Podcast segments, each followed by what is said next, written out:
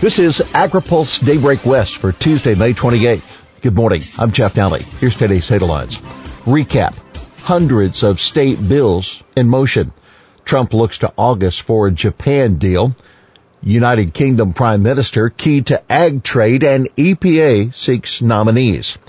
No Japan deal until after July elections. It hasn't just been sumo wrestling, courtly visits, and golf during President's trip to Japan been a lot of trade talk too, but a much anticipated U.S. Japanese free trade agreement won't likely happen until after the Japanese elections being held in July.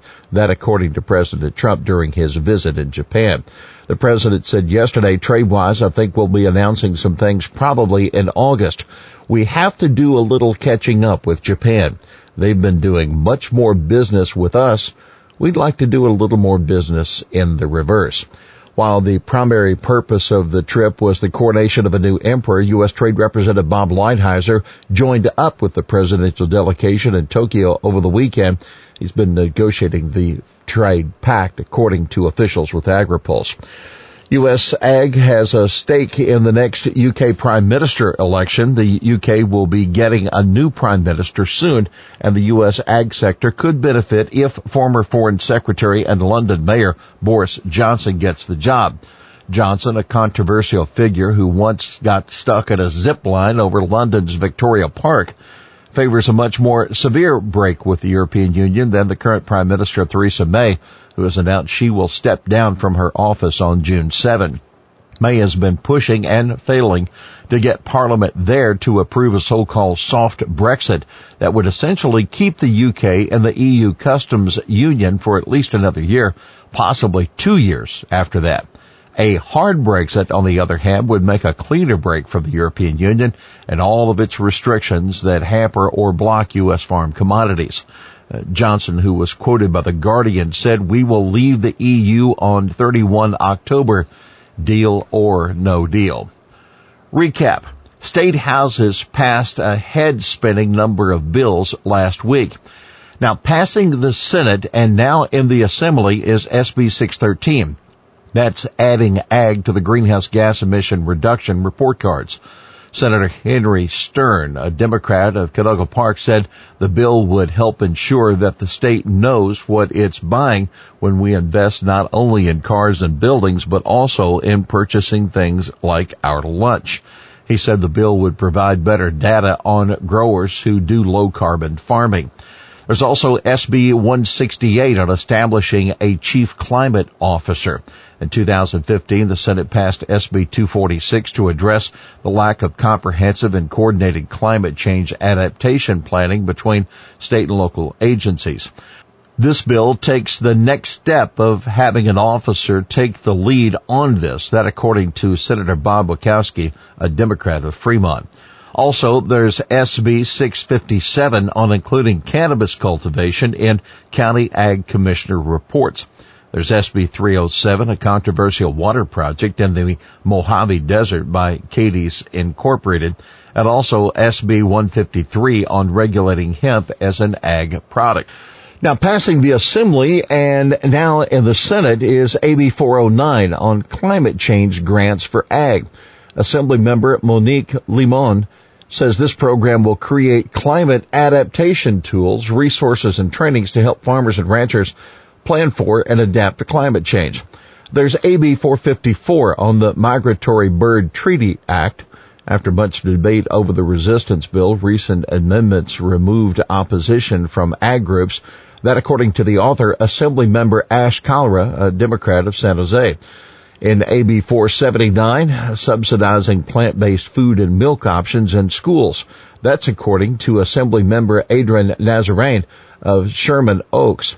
Says the bill does not tell schools to stop eating meat or dairy, but is simply empowering schools to rethink the food that they offer to support a balanced diet.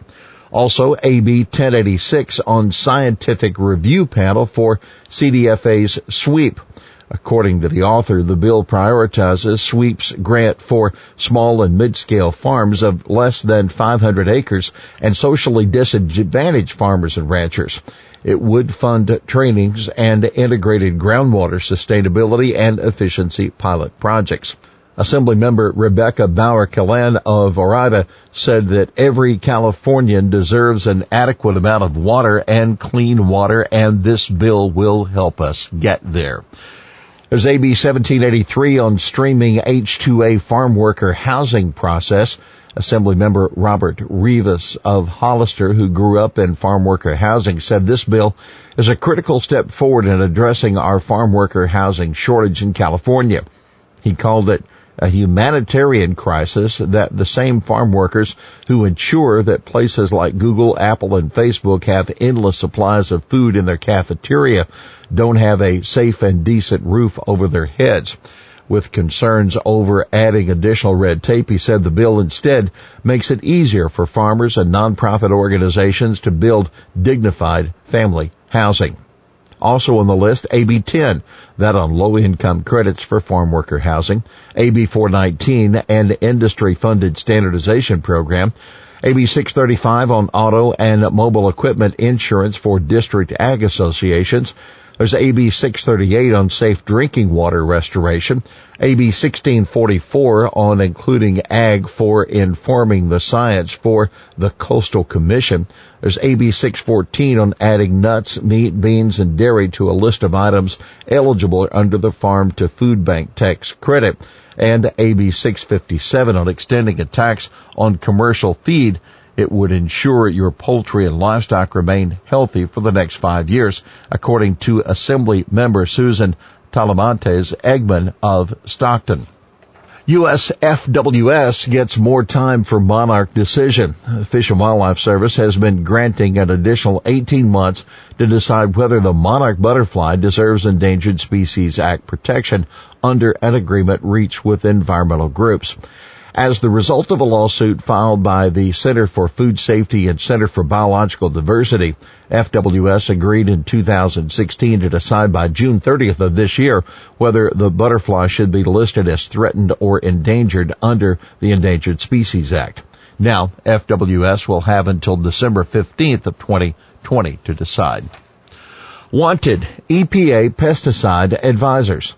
EPA is seeking new members for its pesticide program dialogue committee, which meets twice a year to provide input to the agency on pesticide related issues.